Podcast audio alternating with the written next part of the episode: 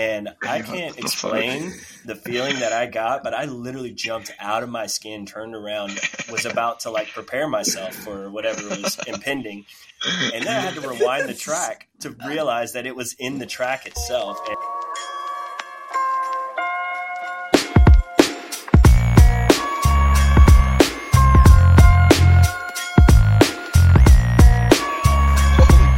You got eight dogs at your house? Yeah. Well, seven. Yeah, seven are mine, and then one is staying here. He's going home tomorrow, and then uh, yeah. So I'll have the seven for a few days, and then when somebody else needs me, I'll make room for them.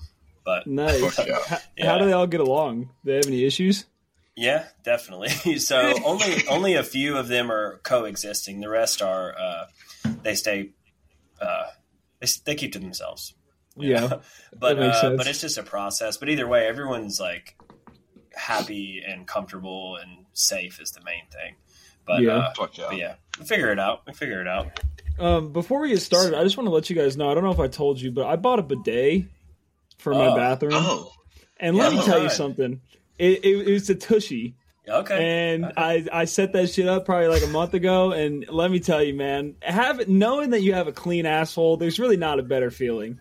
Like Mm-hmm. honestly, going what to you shit fucking get up and not wife or something? What do you mean? I'm just saying, like, just to know that it's really, you know, taken care of down there. I, Mhm. I enjoy, and I don't look down on y'all for like having gross assholes, but Mm. I just want to say that I'm not part of that gang now. now wait, anymore. because wiping with wipes is a upgrade. I have to say Oh, because I'm a okay. wipe guy, so I'll use some some butt wipes, right? Some dude wipes. But the bidet, you, I think you just sold me on the bidet. I've just never bought one, but I've always It- thought about it.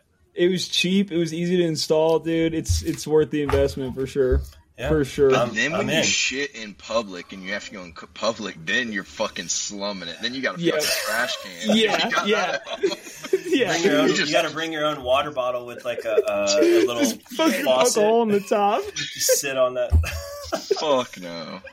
get get uh, Hello Tushy as your first sponsor on here. I think uh, goes without saying, right? Yeah, hundred percent. Um, all right, ladies and gentlemen, welcome or welcome back to Totally Biased Music. We're your hosts, Blake and Christian, and today we have a very special guest returning to the show. Actually, I think this is our first guest to return to the show. Most of our guests do one episode with us, realize what this is, and then don't contact us again. So it, it is nice to have Anthony back on the podcast with us. Anthony, thanks for joining. Um, Yeah. We're super stoked. Obviously, big music guy. Um, thanks for coming back. What made you want to come back? We didn't draw. We didn't push you away the first time.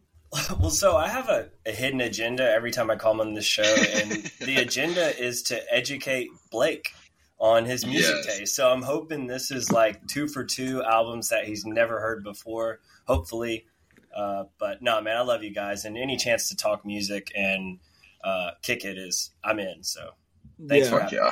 A hundred percent. Um, so with that, um, you picked "Fear Inoculum" by Tool. So brief intro.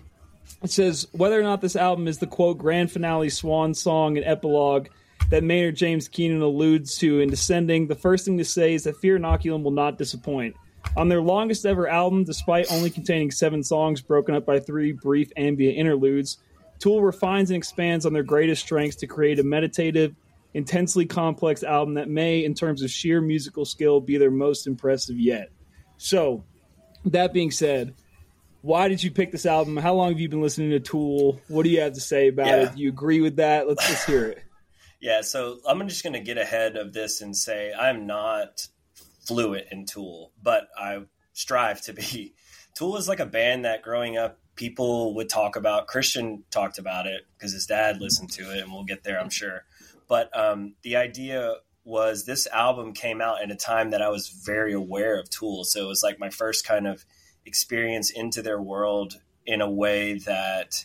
Uh, I could share with a lot of other people who had never heard this album because it was the first time you know we all could listen to it.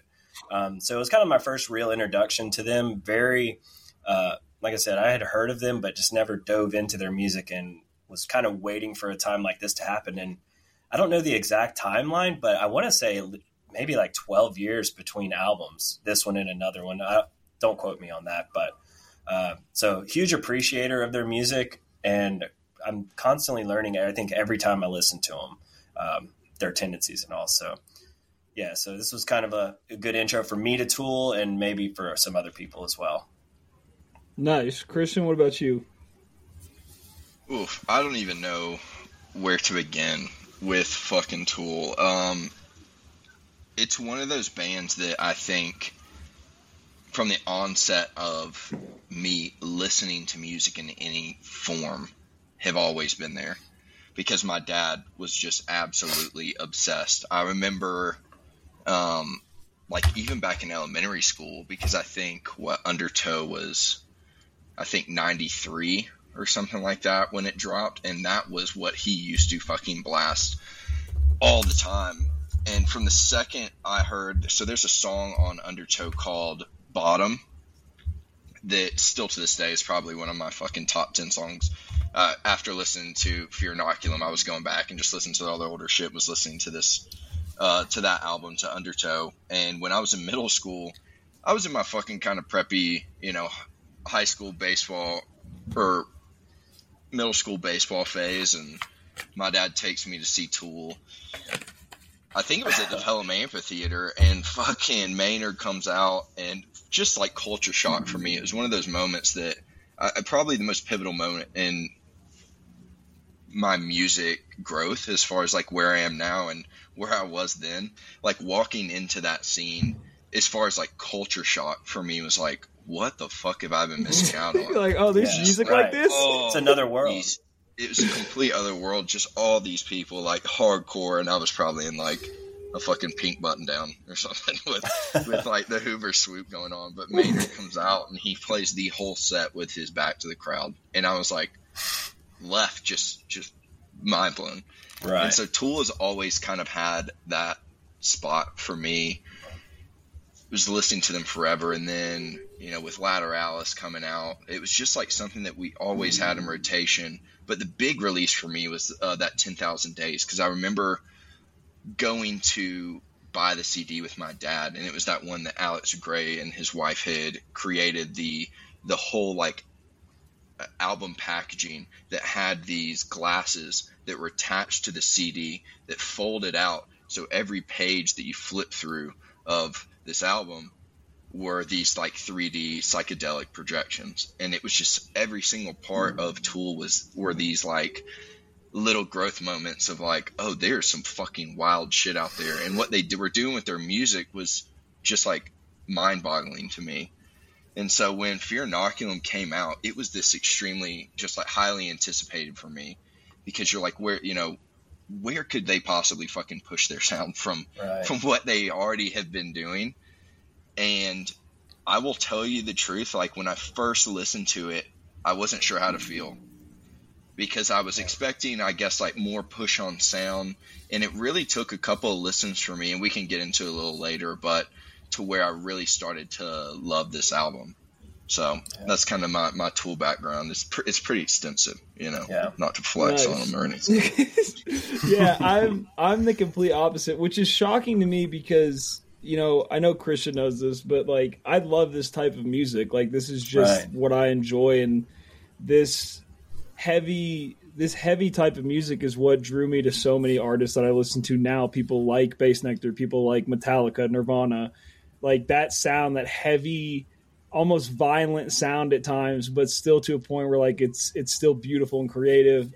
I, am really drawn to music like that, and so when Fear and Inoculum was coming out, I remember people, you know, being really excited for it and talking about Tool and talking about a new album. And I was like, I don't, who the fuck are these people? Like, I, I, didn't right. know anything about Tool.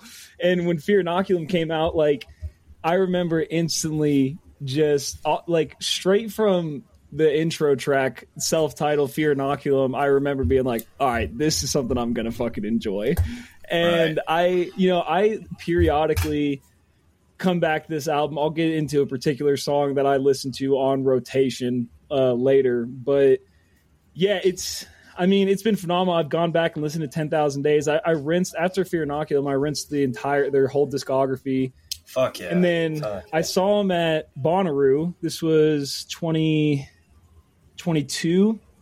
Um, and I'll be honest, like it was Saturday, and I was fucking drained when I saw them, and nobody was with me except for Shania at the time. Nobody wanted to see Tool. So we were there and like it was an amazing show and like I really enjoyed it, but I was so like physically drained at that point that it was kind of like I want they're coming here to Denver in February and I really want to go to the show to like just go and be sober at it and be rested and like be able to like take it all in and enjoy it mm-hmm. because the Bonnaroo show is great, but like just physically I was I was worn out, but it was it was still really enjoyable and so yeah, I mean great band. I hate that I was put onto them so late, and it's shocking to me that I was put onto them so late. I don't know how I didn't catch them like on the radar before Fear Inoculum. I mean, granted, like you said, it was 13 years in between 10,000 days in this album, but yeah, ever since the first listen, I've I've really enjoyed it. So it's kind of my background with it.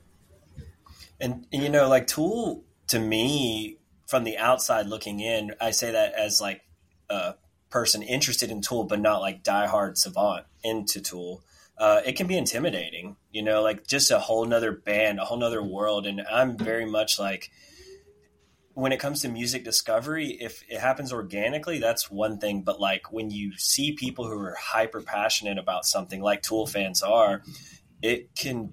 I mean, it was intimidating for me, you know. So like, I wanted to kind of organically get into Tool in a way that made sense to me, and for me, it was this album and yeah, doing the same thing, going backwards into their music, it's like a time portal, but it's so powerful, you know. And uh, the thing, I like the words that even for people that like, even for me, like going back through, it, I still go back through and I find shit, and I'm like, whether it be you know, vocal lyrics, something that I pick, you know, I'm picking something new out, and I'm like, how the fuck have I never, you know, picked up on this or some like sound that I'd never heard before, and it is like extremely intimidating because it's just like, it's so in depth from their references to their musical inspiration to where they are have kind of come from it. It's just so much history within it. Yeah.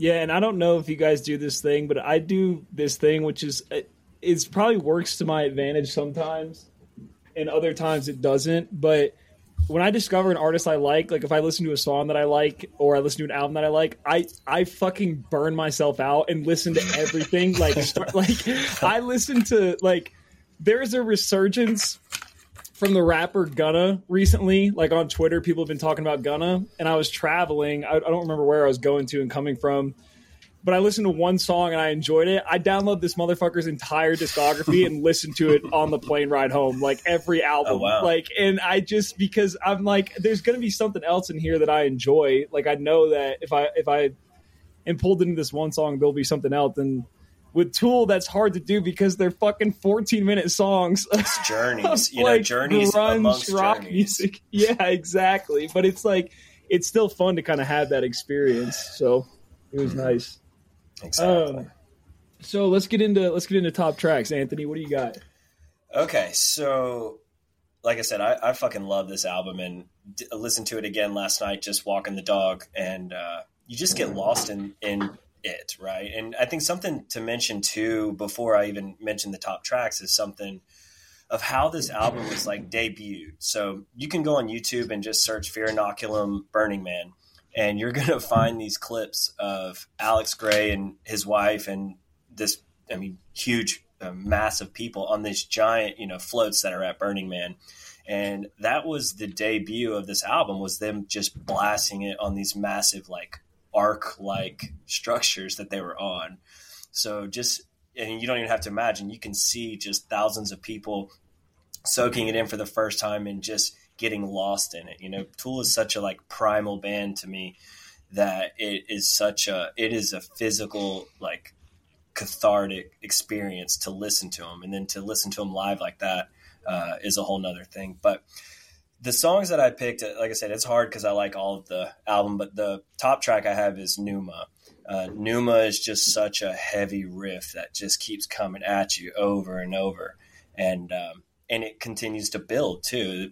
Tool is the the way that they make music it, on first listens for me doesn't make sense, but after re-listens and kind of getting lost in this trance that keeps kind of bringing you back and pulsating over and over it starts to make sense to me. So that's why Pneuma I have it number one. Number two is Descending. Uh, Descending is a fucking it's one of those journey tracks that keeps bringing you down, but it's just there's like these undertones that keep just I mean, it's hard to express, you know, but it's a physical sensation that I feel when listening to it. So I have Descending as number two. Number three is a track uh, called Culling Voices. And this one is just dark.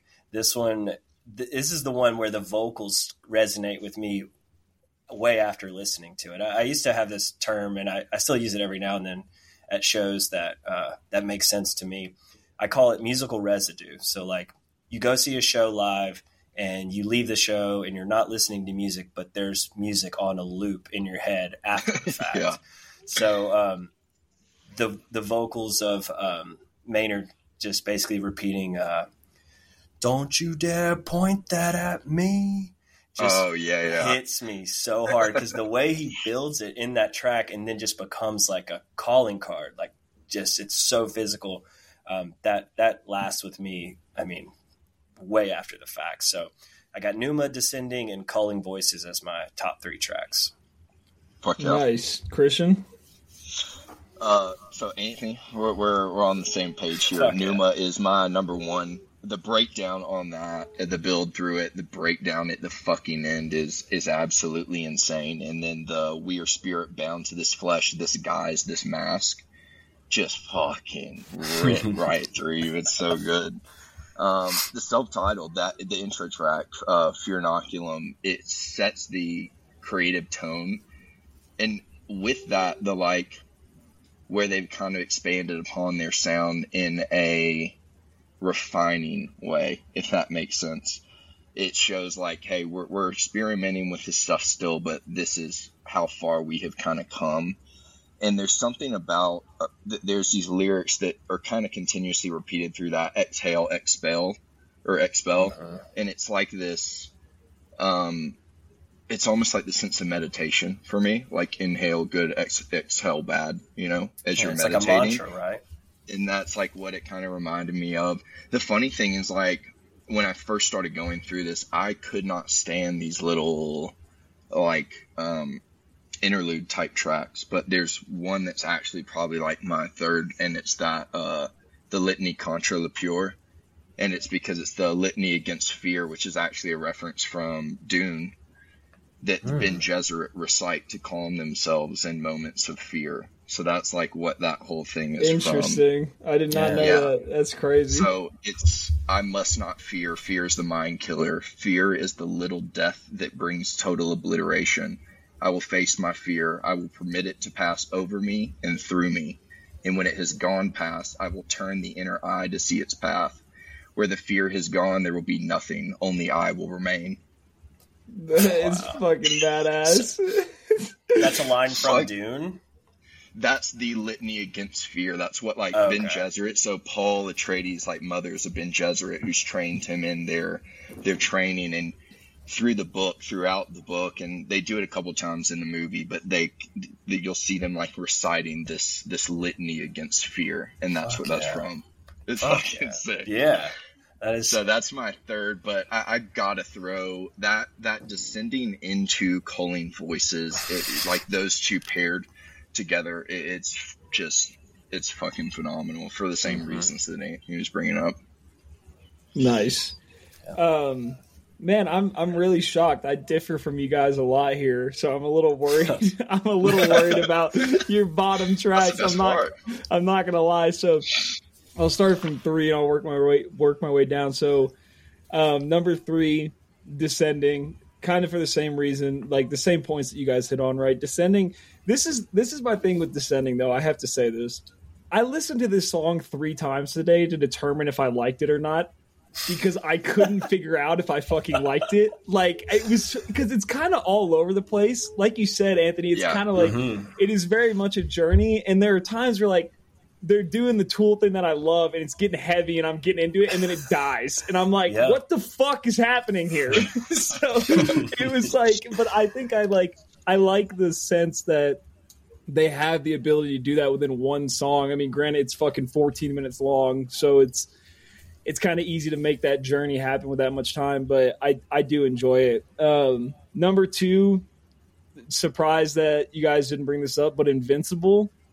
Dude, Yeah. the the guitar and drum combo that they have starting at like three minutes and thirty seconds, it's kind of just repeating like da da da da and the drums are just Yeah. fucking boo boo boo boo. Yeah. It's just like it's so like quintessential Tool to me, and it's just like the the grungy like grungy metal guitar sounds that they have mixed with the way that they they pair the drums like you know their drummer is so fucking good and it, it's just really highlighted in invincible.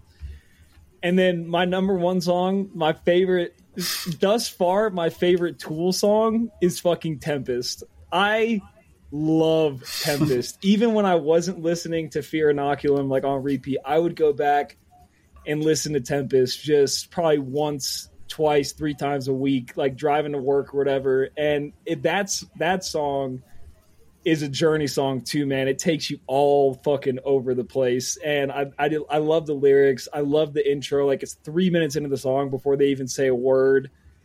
And just the way that it starts that slow guitar melody building into just a fucking hurricane of music is so so good to me. I will say i do have to tell this story though back when I many years ago when I was still dabbling with the weed, um, I was on an airplane and I took an edible, which don't ever do if you're not a weed smoker. and I I took an edible and I was I was pretty high and I turned on Tempest and it fucking scared me, so I had to turn it off. And I had to like switch to a podcast because I thought I was to have a panic attack on the airplane.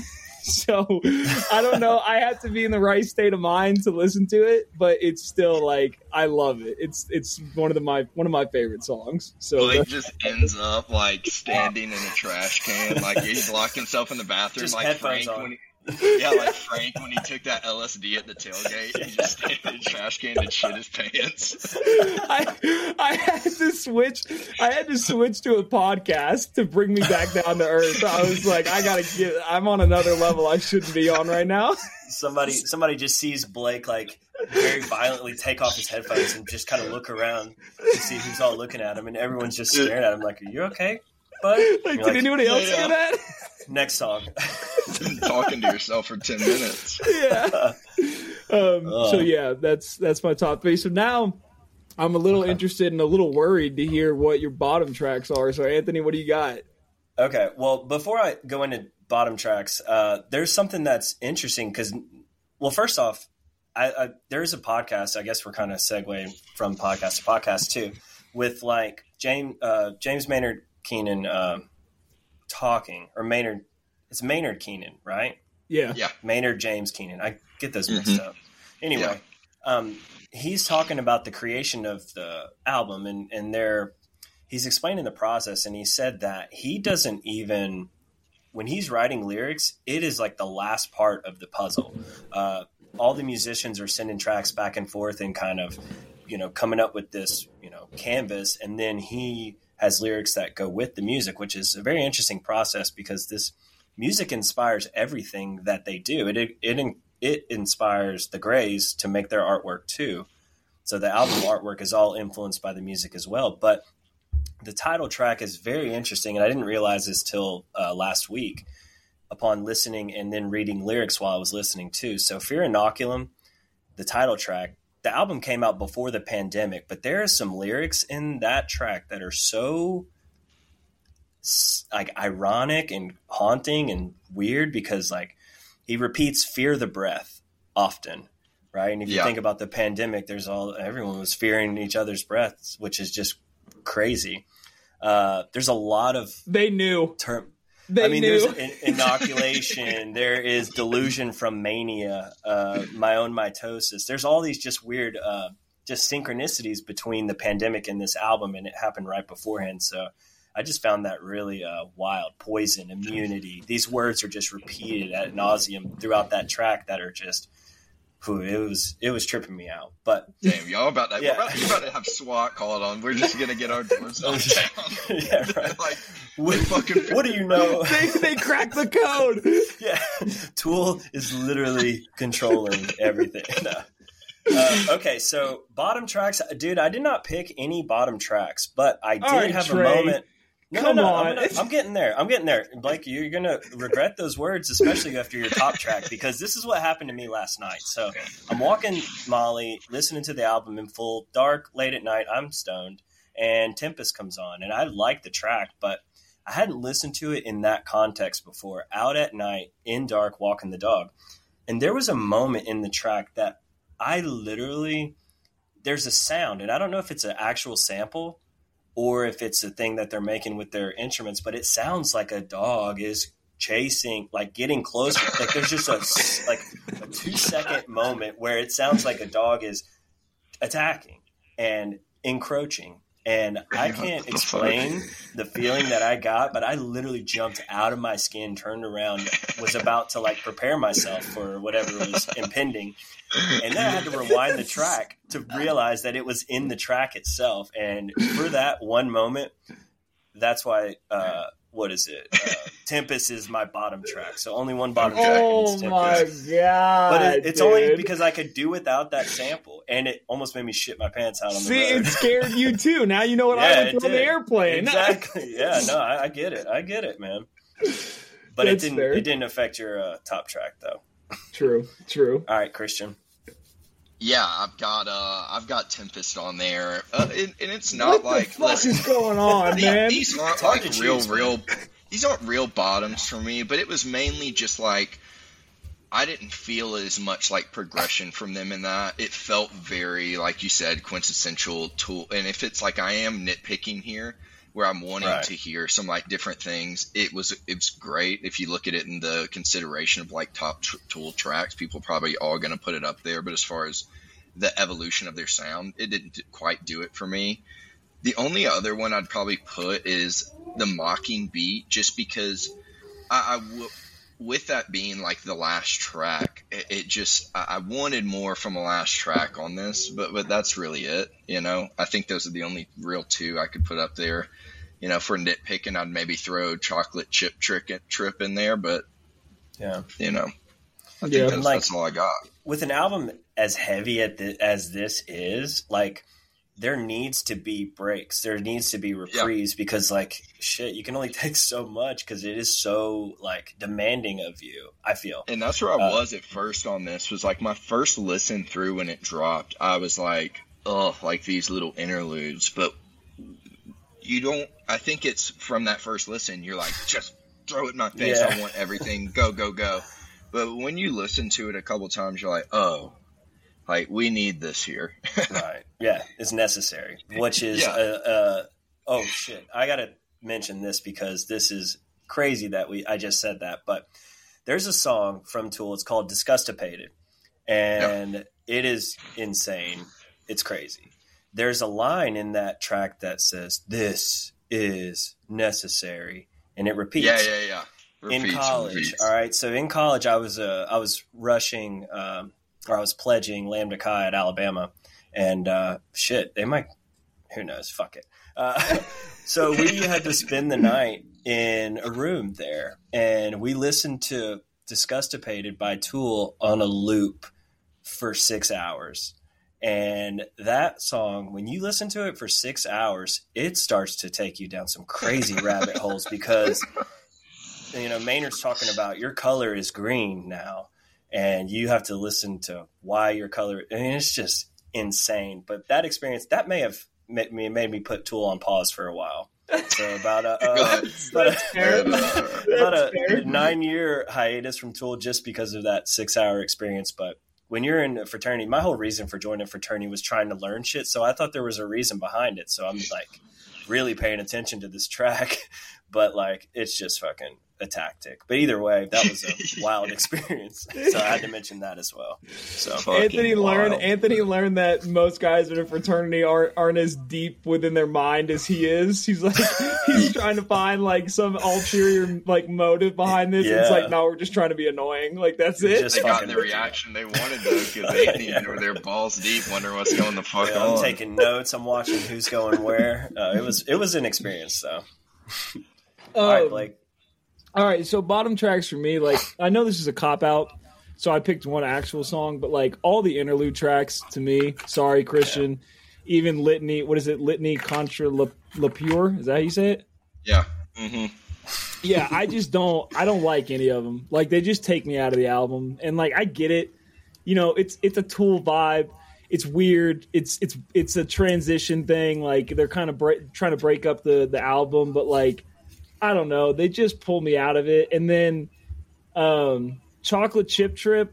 I fucking do not like this song. I don't know what I I don't know what they were trying to do. I don't know what angle or direction they were taking, but like it, it's too much. There's too much going on. It gets it gets electronic, but not in like a good electronic way, like how they use it in, in other parts of this album. Like I just don't enjoy the song, and I try. I I love the name of it too. I wanted to like Right. it so you bad. want it to be good. I want Yeah, it to be good. Like it makes me think of mushroom chocolates, you know, which I'm very fond of. But like Yeah. I just couldn't. I can't get into it. So I I don't know. Not my thing.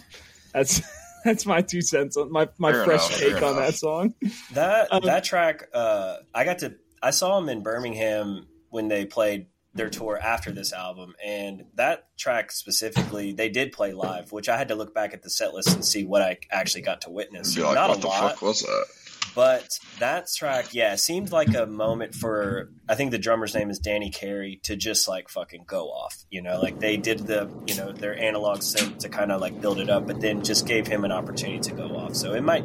I look at it as a showcase for him with some trippy samples thrown in. But Yeah, yeah. I agree. I agree with that interpretation too. That's fair. That And you know, is fucking bonkers, by the way. Just him as a drummer. Yeah. Like, uh, him on 10,000 Days with some of those, like, steel drum pieces were, so, like, some of those tracks were just, like, some of the most fucking, where me and my dad, he'd be like, fucking, he'd make me sit down and be like, listen to these fucking drums. I'm like, shut the fuck up, Clay. Fuck yeah, Fuck dude, yeah. he. I mean, the guy can fucking rip a drum set, dude. I mean, he's out of his fucking world. It's crazy. It's crazy. insane. It's Yeah. insane. Um, okay, so real quick, I just want to um, bring up some stuff about the album. So, released August 30th, 2019.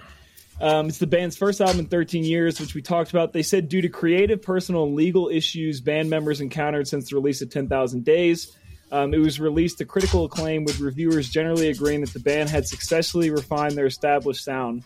The album topped the U.S. Billboard 200 chart, their third album in a row to do so, selling 270,000 album equivalent units in the first week. The album topped five other national album charts in its opening week as well. Two songs off it received Grammy nominations Fear Inoculum and Tempest. Um, Interesting. Yep, and the title track also holds the Guinness World Record for the longest song ever to chart on the Billboard Hot 100. So I thought that was interesting. Yeah. Uh, so obviously, like, I you know, Tempest won. Tempest won that Grammy for Best Metal Performance. fuck yeah, Dude, I did not hear what I heard. No, just kidding. um, it's because I didn't listen to it high. That's why. yeah, right. Yeah. yeah. What are they doing? um so yeah obviously like i mean bands like this that have a huge following you know when they take a long time off i think it's bound to do numbers upon its release but i thought 270000 album co- like that's you know that's a shit ton of fucking album sales for the first week for like a an alt prog metal band so i thought that was interesting um so this this is gonna this upset me it'll probably upset you guys uh, Pitchfork, our, our lovely friends of Pitchfork, gave it a 5.4 out of 10. And Rolling Stone gave it a three and a half out of five, which, fun fact, is Rolling Stone's highest rating for a Tool album. So they think it is the best Tool album. So, what do you guys think about that? And then we can get into your ratings. Do you uh, do you think this is just uh, you know major publications not understanding what what we're understanding and hearing what we're hearing, or you or you think it's an honest review? Yeah, I think I, I I never give credit to pop culture's interpretation of of legit music. I feel um, so that just it just seems very insulting for a band like this that is, I mean, proving themselves, but also. I mean, they don't need that. You know, like they have enough support, I think, from their fan base for sure. And they continue to deliver. You know, I can't imagine from an artist standpoint, you know, I think I just looked at 13 years between albums. And like you have that much time and you're very active and present. Um, to put out a new album has to be, you know, the pressure has to be pretty, you know, impressive. But to do it and deliver like they did, I mean, that deserves all the credit in the world. But a three out of t- out of ten or out of five? So Rolling Stone three and a half out of five, and then oh, Pitchfork okay. five, five and a half out of ten. Okay, so so three and a half out of five sounds better than what I thought they. I thought it was three out of ten. I was like, Jesus Christ! But um, but yeah, so. I think, for them, it, I think for them, it like I think it makes sense. I, I don't think Tool like would ever concern themselves. I think right. seeing that you know these publications like it, i think it makes sense for who tool is and that they, they just are very much one of those those artists that you are either like all in and really really get it or, or you're just not and you know for for a pitchfork or for a rolling stone like that that makes so much fucking sense to me so i'm not surprised by that at all as far as like my personal ranking um I won't go into like my ranking on this, but as far as for their albums, it's probably like it's definitely not in the top three for me. Really? I would have Lateralus, Ten Thousand Days, Undertow, or, or in my top three. I'd probably put this like four, but it's because my regard for those albums is so high. It's not like putting right. this one down anyways, because my my rating for this is is going to be pretty high alone. Yeah. Yeah, that's fair. As, and I'm sure Anthony will love this analogy. It's kind of like when I rank Kanye West albums. It's like I can put a Kanye West album at the bottom, but like a bottom Kanye West album is still better than the majority of albums ever put out on the face of the earth. So wow. that's just wow. how that is, you know. Wow, you couldn't go. Last time I was on this podcast, right? I mentioned Kanye, and everyone's like, "We do not speak his name." And now Blake, Blake uh, singing his praises over there. Um, like, all right, short trip. This is a very yeah, short trip exactly. Blake around that. Everyone listen only, back. I can only stay away for so long. Right. Um, yeah, right. I mean, I agree with you guys. Like bands like this, like Christian said, you're either all in on them or you're not, and you can't. We we make fun of Rolling Stone and Pitchfork plenty. Their album reviews are fucking insane half the time, but like, it's just strange to me that a band of this caliber like normally those legacy publications will look at a band with like a high caliber like a high standing within the music industry and, and kind of let that guide their review right? Like give legacy acts or, or famous big following acts higher album ratings than they probably deserve. So it was right. interesting to see them give this such a low both of them a relatively low rating but you know i thought it was interesting. Anthony what'd you uh what do you rate it out of 10 so again, back when I was on the last podcast, uh, I told you I was only doing one thing, and I was only going to bring you tens. So I can't give this anything other than a ten out of ten. Uh, fuck yeah! All right, All right. that's fair, Christian. Take it. I'm going eight and a half on this. I, I love this album when I look at it as far as like I have to take it into consideration with my others. So if I go anything above eight and a half, it's not going to feel fair to the other albums I love by them. so I'm sticking with eight and a half. Final answer. Very fair. Nice, nice. Um, I gotta give it a nine, man. I like Fuck the yeah. only the only parts I don't like about it are the interludes, and they're so short that it's not really that big of a deal. Like I think the context that you provided, Anthony, for Chocolate Chip Trip, like, kind of opens a, a, new door. I need to go back and listen to it after you said that because, like, using it as a showcase is a really good thing to do, especially for someone who's as talented as he is. Right. Um, so yeah, I mean, I think it's fucking phenomenal, and I know I, I'm like a broken record. I'm sure the people that regularly listen to the podcast have heard me say this a thousand times about a thousand different bands, but like this is just my type of music, man. I just love shit like this. I love heavy shit. You know, yeah. I have a playlist on Spotify called Heavy Shit, and it's Dude. just Nirvana, Metallica, Tool, Limp Bizkit. Like it's just shit I can get fucking violent to, and that's that's, that's what I like. It's crazy that you say that specifically because I've had a playlist on my iTunes since we were in college called Heavy Shit and Yeah, uh, it's constantly nice. evolving. But like that was one thing that I was hoping for because knowing you and knowing the type of music that you get down to, like this is a physical release. You know, like this is like therapy for a lot of people, and like I feel that every time I listen to this album because it is so physical, and that's why like I, I go to shows like when I would go to Bassnectar shows or like Tipper shows, and these very like physically demanding shows that you're going to release a lot of whatever you have going on and it becomes its own therapy and this is an album that like i can put on or i can play Pneuma or i can play descending and go on that 13 minute journey and like afterwards i can take a deep breath and be like whoo that Yeah. was like something It was an that experience. was something you know exactly and then you put the whole album together and that's you get that over an hour and a half too which is wild especially at night walking your dog stone getting chased by dogs that aren't there so Yeah. yeah, it- you know, it's funny you say that because I listened to um, the Color Storm mixtape the other day at the gym, and you know, Nectar has his In Bloom remix on there. And the first time I ever saw Bassnectar was 2011, and he played his In Bloom remix, and that was the moment that I realized like this is something that is for me because I was su- I'm still such a huge Nirvana fan, but at that point like nobody had tapped into what Nirvana had tapped into for me, and to hear Bassnectar play a Nirvana remix, I was like, this dude is this is exactly the type of music that I need to listen to for the, the same reasons you just explained. Like right it's just a, a heavy outer body experience, and it's Yeah. it's just nice to have music like that, you know. Mhm. Um, all right, so that was Fear Inoculum. You guys got any final thoughts before we move to rides or dies? christian if if you like this, just do us a favor and fucking dive in. Go back through Lateralus. Go back through Undertow. If shit like this blows your mind, like you are not ready. yeah Very fair. Yeah. All right, so rides or dies. Anthony, you want to intro your track for us?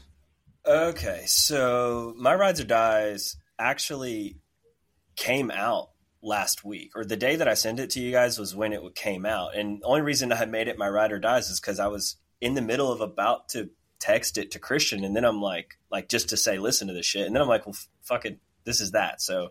Um, the track is called "So What," and it's by a guy. He's a producer. His, his um, stage name, I guess, is East Forest, and it's a tr- it's a long track, so don't get intimidated by the length of time because it, it really is a track that's based around a narrative or a uh, a monologue, I guess you could say, or a ramble of Duncan Trussell from the Duncan Trussell Family Hour podcast, and he is such an interesting human and hearing his, the way his brain works in real time the way he's kind of elaborating on thoughts and, and ideas is so interesting. And to hear it mashed up with music in this kind of way it's very complimentary and um, and also hilarious you know so that was something that i wanted to uh, put out there in the world for people to listen to and it's part of a new album that just came out um, last week again by east forest Nice, Christian. What were your thoughts on it?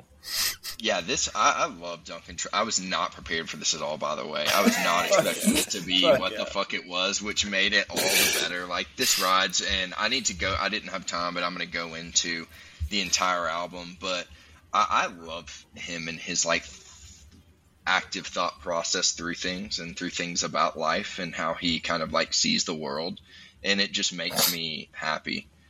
You know, he's one of those guys that like if you're having a bad day if you're going through some stuff or whatever it may be, as far as like changing your perspective on what it may be that you're going through, that dude is the fucking one. So this is a rides for me. Very yeah. nice. fuck yeah Yeah, I um I gotta agree. Hard rides. I mean, we I I, I knew that we all love Duncan Trussell. Like his his stream of consciousness. Like it's it's funny to to listen to him talk because sometimes on the Duncan Trussell Family Hour, like it's just him. Like there's no one else on there, and he's just for an hour, like just just saying whatever the fuck is in his head. And sometimes like it's goofy and ridiculous, and there are sometimes where like it's amazingly profound, and like I think it's an accident that he's doing it. It's just thoughts in his head, and it's funny. Like I, it was interesting hearing this. Like I, I do have to say, when I when Anthony sends a rides or dies, this is exactly what I expect him to send. Something like this. This is so Anthony to send that I like. I kind of chuckled to myself in the car when I heard Duncan start talking. I was like, "Of course, Anthony fucking found this." Dude. But um, it is like he just like Christian said, like Duncan has a way to make you happy, has a way to make you really sad, and kind of contemplate like the the fickleness of your life in sometimes a really happy way and sometimes a really sad way. Like his um his bit on this is not happening, those YouTube videos that they have where it's like a brief stand up thing or whatever. He tells that story about going to a dead concert like in the nineties to find acid and the whole thing is just hilarious. But the end the end point of it is like that he coughs up a string that he has in his throat because he thinks he's dying, and he he basically says like, no matter what's going on in your life, like it's just a string in your throat, it's gonna be okay. And like it's funny when he delivers it, and it's supposed to be a joke, but then after you listen to it, you're like. Holy shit! Like he's kind of right. Like Yeah. it makes you feel Yeah. better about shit going on in your life. So I, yeah, hard hard Yeah. rides for me. something that uh, I'll put on y'all's radar or anyone listening's radar that has any interest in Duncan Trussell, there's a series on Netflix called The Midnight Gospel. And So good. It's amazing. It's amazing. So good. And I wish they would do more, hopefully. But um, just a brief idea of what it is, it's it's animation based around excerpts from his podcast. So similar to that track, um, you're getting like 22 minute episodes on certain ideas, and it's so thought provoking and so beautifully done and extremely trippy. But um, I love that show. I wish they would do more so bad. Yeah. Yeah, for sure. Um, Christian, what's yours? Mine is uh it's a song called A Little Bit Further by this UK producer called Tourist and it, it's this light, just extremely ethereal. The very back end of this song it really reminded me of that I think it's pronounced Halcyon or Halcyon, that on and on song that was so popular back in the day that has this just uh it- it's super light and beautiful and I liked the beginning of it, but there's something about the back half of it that you kind of just feel the weight, you know, lift from your shoulders. And so, yeah, that's that's my rides or dies this week. Anthony, thoughts? Yeah, I, I agree. This song rode for me. It rode, uh, but it, It rode. actually lifted me. You know, that was the thing, Yeah. like uplifting and light, and like just very, especially after listening to Tool, I went right into to what you guys had sent me, and I was like, oh, this is like exactly what I needed in this moment. And nice sometimes change up. that's the thing. It's like context for listening to music for me is oh. such so important. And Christian knows this. Like, and I and Blake, you too. Like when I would send y'all music, sometimes I'll say, "Listen to it in this way." You know, turn Yeah. the lights off, or, or or go outside, or wait for the sunset, or be driving. And like for this one, just you know, just just taking a moment and just soaking it in really did it for me. So I enjoyed it. Appreciate it. Fuck yeah. Um, Wait, Christian. Christian, I have to say, I have to say, rare miss for me and you. Oh, Rare miss Wow, for me wow. and you. I thought it. I thought it might be. I thought it might be. I this just is- accepted that when I said it. This does not happen to me and Christian often. I'll tell you. I'll tell you what. If you go back and listen to the past four or five episodes, we've just been jerking each other off, gassing Right. each other up every rides or dies. And Mhm. I don't know, like I didn't know what this song was. I still don't know what it is. Like at the beginning, it's like it's like I, it's it's instrumentals. Like it sounds like a band, and then it gets like kind of electronic-y house thing going on at the end, and like it's kind of all over the place. And I was kind of just like I, I don't know, my mind was all over the place. It was throwing me off. So Whatever, I. bitch. I gotta say, I gotta say, he's saying. dies. It scared me. I got so, Okay. I gotta say, dies. But you know what, Christian? I feel like like one for five or six. That's Yeah, that's yeah, a yeah. fair assumption. So Yeah. Fair. Yeah. All right, I'll Um, take it. I chose "Nobody Speak" by DJ Shadow featuring Run the Jewels. So Run the Jewels is a rap duo, El-P and Killer Mike. Um, I will say this: there's Run the Jewels is very hit or miss for me. I'm not like a diehard Run the Jewels guy. There are some songs I really like. There are some songs I can't stand that I think are really corny. They collab with um, Zack De La Rocha a lot. Of, they've done multiple songs with them. Their whole vibe, I told Christian this, is like their whole vibe is just fucking anarchy and hating like politicians, the the wealthy. Like there's a line in one of their songs where they're talking about revolution and they're like, even if some good ones die, fuck it, the Lord will sort them. And like, I just love that attitude. Like, hey, this is a revolution. Like, some people are going to die, and that's we're willing to take that risk, you know. And like, there's a line in this song where he says, El-P says, um, "Flame your crew quicker than Trump fucks his youngins." Like, they just they're they're very anti-establishment, anti-everything. And sometimes I need that in my life. I need that type of energy. Um, so that's why I picked it. I was I was rinsing it a lot these uh, these past few days. So Anthony, what'd you think? Uh, I fucking love this song. I had I don't know. I probably had heard the full song before, but I've heard samples and I've heard this song used in so much different context. I think I had to look it up because I'm like, where have I heard this song? And then turns out I've heard this song a lot of fucking places. Like it's been used in a lot of movie trailers. It's been used in films. It's been sampled a lot. Pretty Lights or Chris Karns, I think, sampled it on tour right now with Pretty Lights. And um, yeah, so just another way to take it in, like taking the original form. Um, plus, I love fucking Killer Mike and I love DJ Shadow. So you put those two together and you get this, and it rides for me. Hell yeah, nice Christian thoughts. You're kind of grinning, like I already know what you're going to say, but go ahead. we're we're on the same page this week because this is a dodge for me. Wow! oh no, dude! Surprise, I knew surprise. it was coming.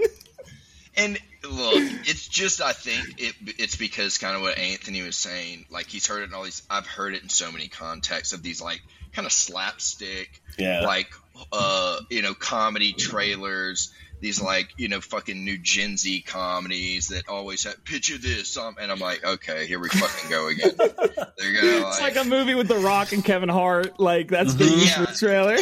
yeah, yeah it's like yeah. the scene when the uh, like quirky person tries to be gangster. This song, yeah, yeah, you know, yeah.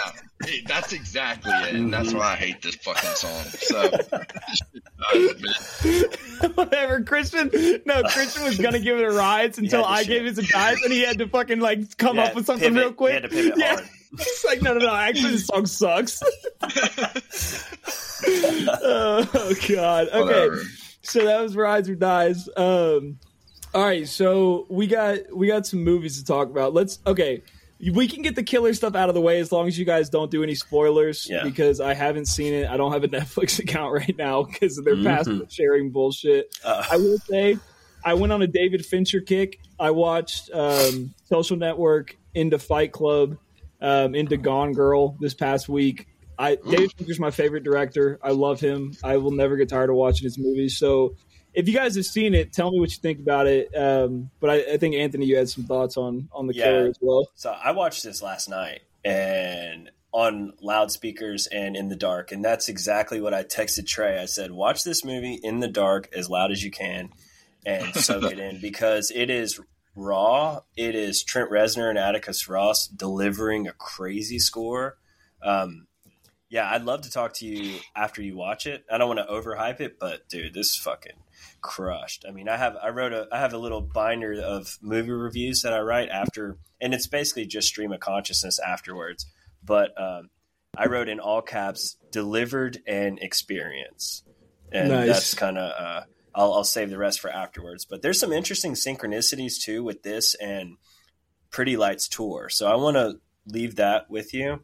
And then, like I said, we'll recap at, at some other point. But there's some interesting um, synchronicities with that. Nice. Yeah, I'm with you. I won't give a ton or any spoilers, but it, it's beautifully shot. Um, mm-hmm. The how the story is delivered at times is so slow, but with so much impact in the best way. And the fucking score, the soundtrack, I will just say they got some Smiths coming in at fucking perfect timing, and you're just like, this is what I needed right here. It's yeah. fucking, it's yeah. sick. So I think you're gonna dig it, but I'm stoked to see what you think. I do yeah. have to say, I have to, I have to do a little dick riding real quick. I just have to say, David Fincher, man, that guy, the way all of all of the films from him that I love so much, like just the pacing, the dialogue, the way that he he works the cameras, like the social network, honestly, and this is partially in part because of Aaron Sorkin. Aaron Sorkin wrote the screenplay for the social network, and he's just a master of dialogue. Like there, there's there's dialogue moments in the social network. There's dialogue moments in the Steve Jobs movie he did. where it feels like you're watching I don't know how else to explain it, but it feels like you're watching like a war movie. Like you're you're that pent up, like you, you're kind of anxious and like on the edge of your seat with your emotions, and it's it's just dialogue. It's just two people talking. And David Fincher, I think, I mean, Fight Club is a huge portion of Fight Club. Is yeah. that is just dialogue between different characters, and I think that plays to his strengths so well in all of his movies. Gone Girl's the same way, and I just uh-huh. I never get tired of of watching him. The Girl with the Dragon Tattoo is one of my favorite yeah. movies of all time, and it's it's very similar to that. And I've been some people at work. Anthony, are you on Letterboxd? Do you know what Letterboxd yeah. is? Yeah, yeah, yeah. So I I got on Letterboxd, and a bunch of my a bunch of people I work with are on Letterboxd, and we've just been shooting the shit about movies. And there's a bunch of people there that haven't watched like any Fincher.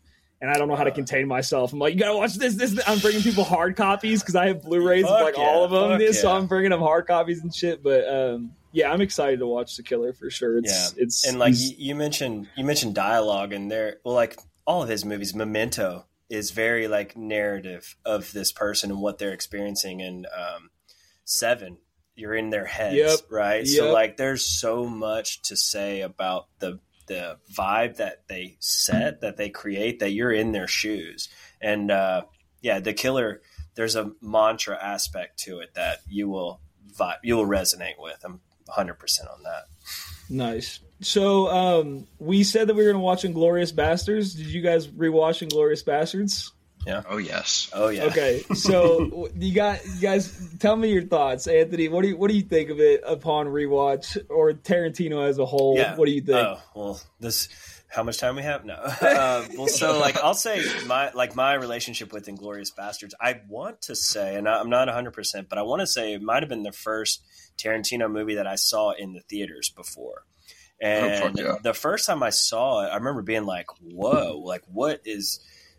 I'm trying to figure out what the director's even trying to tell me, right? Because when I before I went and saw it, I would hear it's about, you know, what would happen if you know Hitler was killed or whatever, and all this stuff. So I'm like, "Oh, that's a weird angle to take but then you know you realize this is tarantino and this is his world that we're in and uh, but that movie has one of the most tense opening scenes in a lot of oh films. Oh my like, god, dude! And, and like I thought that to myself, and then now like I can I like googled some reviews on it, and like people are agreeing with that. So I'm like, all right, this is yeah, this is even more impactful than I had imagined. But no, I love this movie. It's so raw. It's comedic. It's hilarious. There's a something that I personally experienced in a movie theater, which was the uh, the film roll in the projector this is at a dollar theater. Oh. So I've we've had Christian and I've had so many experiences at God. a dollar theater. You wouldn't even believe were true. But like one time in a dollar theater, me and some people were watching a film. I don't even remember what movie that one was. But um, all of a sudden on the screen, it starts bubbling and boiling up like on a huge ten foot uh, or ten story uh, screen. And we're like, what the fuck is happening? We look back and there's like lights coming from the projector room and it, then all the house lights come up and they're like, we have to stop the screening because the film roll caught on fire in there. and um, rewatching uh, Inglourious Basterds like brought me back to that. And I was like, wow, this is just, it keeps delivering even, you know, however many years after the fact. So yeah, I fucking love it. Christian? Yeah, I mean the opening scene is just mm-hmm if that is it, it, there's no words. He were and then right. she's sprinting off through the field, and he's like, "Oh wow, Shosanna," and you're like, "What the fuck, bro?" You're like, he's gonna find your ass, or you're gonna find yeah. him. I don't know what's gonna happen, but it's but even his little um his little kind of speech back and forth about the squirrel and the rat and the difference. I was like, "What the fuck is go?" I was like, "This shit is ab," and just the cast yeah, is at you go back and you look at the cast of that movie and you're like, holy fucking hell! And only Quentin Tarantino could fucking probably pull something off yeah. like that with that many people and make it work so well. But it's also yeah. just like the way that he pulls in those scenes that are so tense that are like fucking jerking you like that to his just like almost crying laughter, and you've got the fucking redneck who's attempting to be Italian. That scene is so good. Dominick Decocco. gangster shit of the fucking bear Jew fucking knocking on the cave as he's walking. Just all these things. You're like, you couldn't possibly fit this. If I told you, you know, like read them out like I am now, you're like, you couldn't put this in a movie and it worked, and it fucking works. It's just so good. Yeah, I I think like the the it's funny you bring up like the revisionist history, Anthony, because he did the same thing with Once Upon a Time in Hollywood. Right, Like he, it's, exactly. it's like his version of uh, the events or whatever.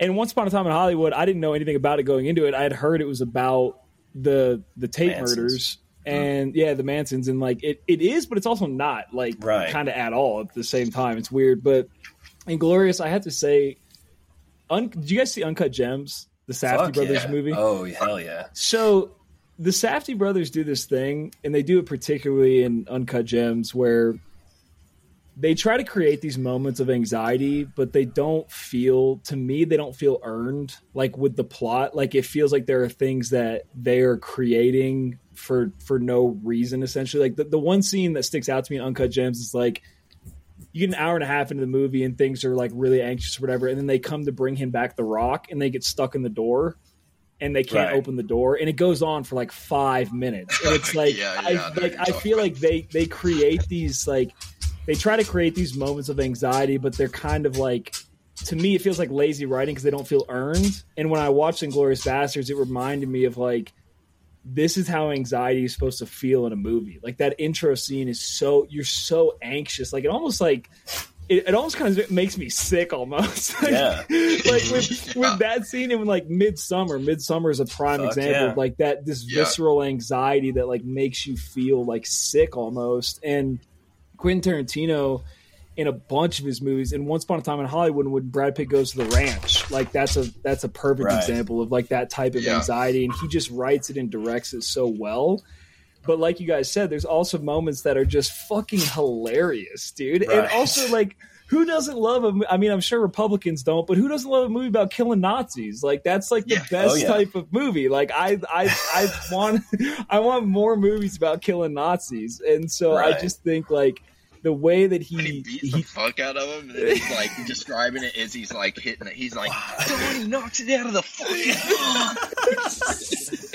Well, it's Oh, crazy. God. so that guy, that the Bear Jew, is Eli Roth, played by Eli, Eli Roth. Roth. So Yeah, Eli. Roth is a director of some crazy ass movies too, Hostel and a few others. But like, it's Yeah. amazing how he can tie in people like that. And Samuel Yeah. Jackson, I forget, is narrating the movie. You know, Yeah. And, Yeah, like yeah. there's just so many like little glimpses where you're like, God damn, Quentin, like you just can't help yourself. Yeah. You know, and it's, It's so that- perfect. So like, it's you that Quentin power. It's that Mhm. Quentin It power, man. Like he's just he has that like lore to him almost where people just want to be in his movies, you know. And I think Yeah. like Inglourious Basterds is just it's a fun movie and there there's some beautiful shots in it too, which I think gets gets kind of left by the wayside. Like there's a lot of just beautifully framed moments and like that I know we keep going back to the opening scene, but Quentin doesn't use a lot of like cuts right throughout his movies. It's all like drawn out, like kind Right. of one one Yeah. frame shots, right? Or like he'll move the camera, but he's not cutting the camera a lot. Right. In that intro scene, like there's not a lot of cuts. It's like it'll focus on Christopher Waltz. Is, is that his name? Right? Yeah, The yeah, it'll it Mhm. yeah, it'll just be on him for like six minutes, and it doesn't move, and it kind of just it builds like you feel like you're like part of a real conversation, and Mm-hmm. you know I. I think Quentin is is kind of hit or miss. There are sometimes where people dick ride Quentin a little too hard, and I'm like, all right, like I get it. Pulp Fiction is is you had a poster of it in college, I understand, but there are times where he really just shows like his genius, and I think Inglourious Basterds is like a perfect example of that. So Yeah. Yeah, Fuck he's a master. But I, I want to say this Um, in defense of the Safdie brothers, okay? Because Uh-oh. well, let me ask Uh-oh. you, Blake. Blake have you seen? Um, well, I mean, you mentioned tension in film, and there's their movie prior to Uncut Gems, Good Time. Have you seen Good that? time with Robert Pattinson. I haven't seen it. I haven't seen it. But it's like a similar Give it a vibe, shot. right? It's, like a a- similar vibe, Oh, right? dude, there's some crazy moments in that film where I literally out loud was like, "Oh fuck!" Like, God, like it, it, it is what, what I think their method of filmmaking, at least for those two films, is like when you think something can go wrong, it can go worse, you know, and it's like, oh shit. You want to see it like it's it's things you wouldn't see in everyday life, but like they're gonna show it to you. They're gonna set the scene. They're gonna put people locked in a box when there's a guy right there on the other side of it who they can't do shit about. Uh, Yeah. and then see And, what I mean, happens. But and like, and there's an argument to be made that with uncut gems, like that is probably what a gambler's life is like, Right, right? right. Like just Yeah. these peaks and valleys, which is Yeah. kind of what that is. But Right. like, they're just like the scene with Lakeith Stanfield when they go to Philly. And then Lakeith Stanfield just like fucks off to the locker room and leaves. Like, there's no, Yeah, there's yeah. no explanation to why he's doing that, or Right. like, and I, I think like maybe he's leaving that out to like intentionally create more anxiety because you're like, what the Yeah. fuck is going on? Like, why is this happening? But at the same time, sometimes to me, it's like, uh, you didn't have a reason. You just wanted to make things worse. Like, that's kind of what it comes across as to Yeah. me. I think Uh, but like I think it would now nowadays, like when we look at directors like Quentin, Quentin, Martin Scorsese, these guys are in their own class. Even Fincher, but uh, and Nolan, right? But Safdie brothers coming up, they're kind of creating their own lane. Uh, Ari Aster, you mentioned Midsommar, like that is he's creating a lane. Uh, Yeah. and it becomes this kind of thematic fever dream in their films. But uh, I think everything's intentional. Whether it hits or not is definitely debatable. But like nowadays, these guys are taking so much detail into account that uh, it's a when it does hit, it's a it's something to It's take in. Yeah. yeah. Yeah. Christian, have you seen Midsommar? Oh yeah, multiple times. I can't. Well- I can't rewatch that movie. I refuse to rewatch Oh, it. really? it's one of my, It- one of my favorites. It, it made me so uncomfortable. I just rewatch. I just rewatch uh, Exorcism of Emily Rose for Halloween. It's probably like the only one that's actually fucked me up for like weeks, not being able to sleep. in Midsommar, along with Hereditary, are probably in my top ten. I mean, just phenomenally beautiful, amazing movies. Both of y'all, Blake, I sent you a long list of movies to watch, and to hear Yeah. you say you saw Scream, I was like, all right, Scream is good, or it's its own thing. But uh, Beau is Afraid is insane. And Yeah, don't it's let like the you told runtime- it's don't like let three hours, three and a fuck hours. It, fuck it, just take off work for it. but, uh, but you watch that one, Christian. When you watch that one, I'm gonna expect a phone call afterwards. Yeah, I'll um, watch it. I'll be watch like, it this weekend. what I'll the put fuck? that on the books. But I do uh, like him a lot. Like I do think it speaks to his ability that like I can't physically rewatch Midsommar. Like it it, it Yeah. upset me so much psychologically that I Yeah. refuse to rewatch it. So that's pretty like that's pretty telling. right. And um, so yeah, I mean, there's and like you said, there's I don't I don't dislike the Safdie brothers. I, I enjoyed Uncut Gems, like, and I think Kevin Garnett in Uncut Gems is phenomenal. Right, like, I think he's right. hilarious and yeah. it works so well. But like, I don't know. I'm just nitpicking to fucking I nitpick. I'm just just being a bitch, you know, whatever. I get it. um, I think it's right. safe to say we're gonna continue to do movies on, on the each episode. Yeah, we I think got it's a to. good this is this is fucking great. Yeah, honestly, I love, and I don't have a lot of people to talk movies with, so it's it's been nice to to hash it out for sure. But um, Fuck anything yeah. else you guys want to you guys want to mention before we get off? We're at an hour and six, man. This is our longest episode in a No. fucking minute. Fuck yeah. That was fucking. Fuck oh, yeah. that was fucking fun. Great pick, Anthony. Always a pleasure. Yeah, Yeah. no, I, I I love listening. You know, I listen to all of them. So uh, keep keep doing them. Remember, try to do them weekly. But if you can't do them weekly, Yeah. do them when you can. Uh, we're Yeah. we're gonna keep listening, and uh, I'm stoked to uh, to see what you guys keep coming up with. So I appreciate y'all let me come and crash the party.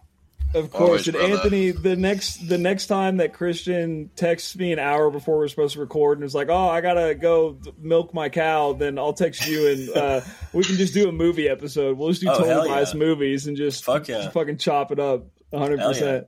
I'm game. Always game. All right, thanks guys. Thanks everybody listening. Anthony, thanks again. Christian, see ya. He's out. Love you, man. yeah, he's out. Love you too, man. See ya. See ya.